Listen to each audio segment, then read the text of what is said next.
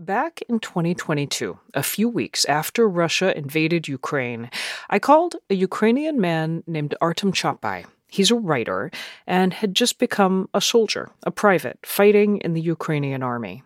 We caught him on a break, sitting under a tree.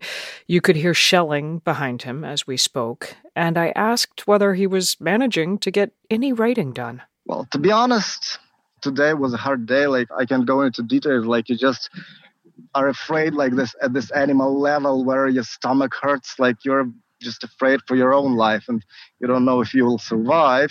I tried writing something like war diaries, but I'm not sure. I, I basically stopped it.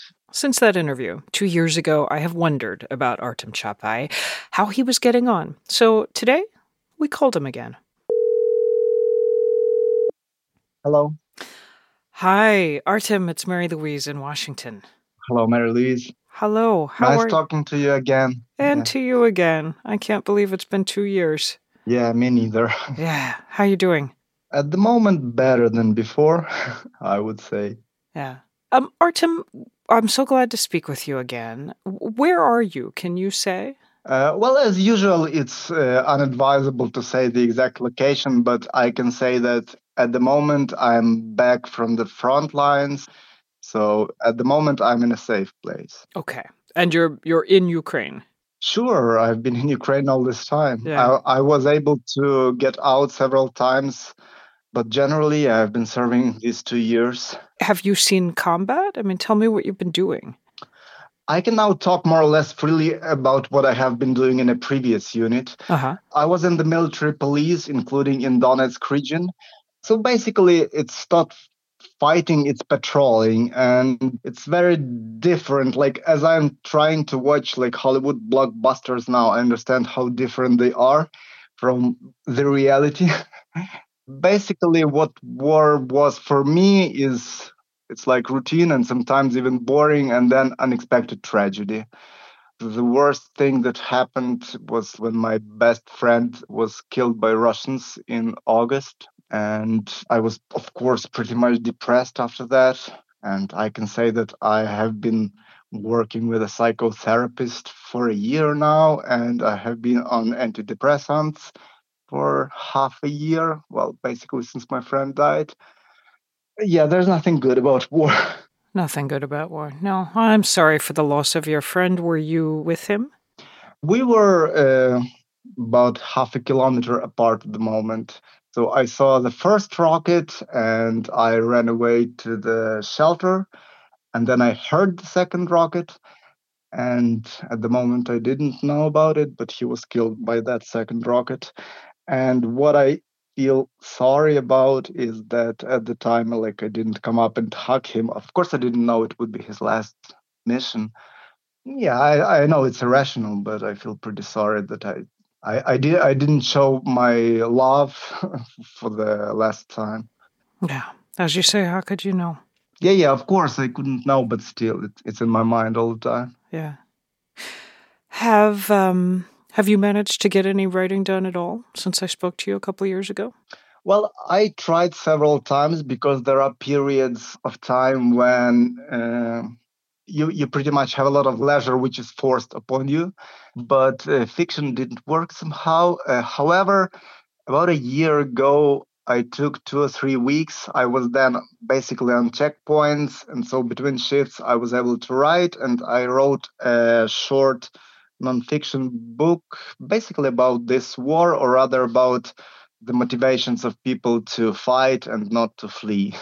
Hmm. And this book has been published in France now, and uh, I believe it's being translated into English by Seven Stories Press. What's it titled?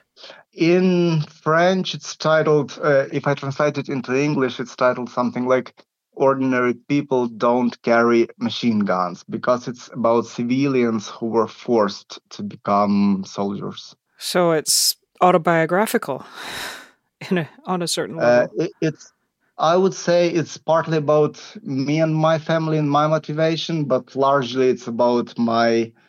Well, we call ourselves brothers. Uh, there's a, a Ukrainian word like for not blood blooders, but more like bros. Hmm.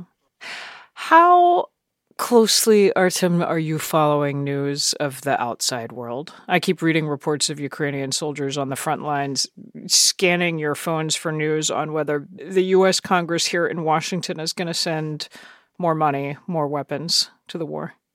Yeah, I have a feeling that Ukrainians follow this news from the United States more closely than Americans do because it's very important for us.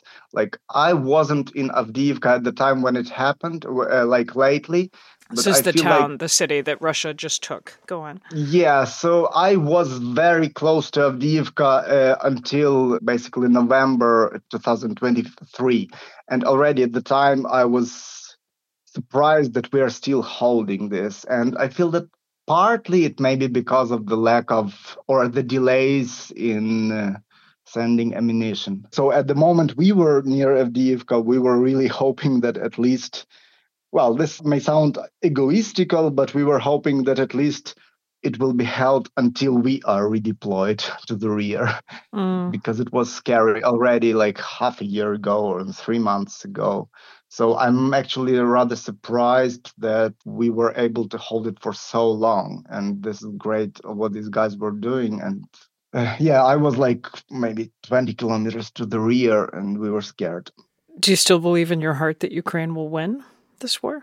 You know, uh, as I'm trying to philosophize and think about history, I don't remember any other any precedent when an empire lost its colony and then regained it back.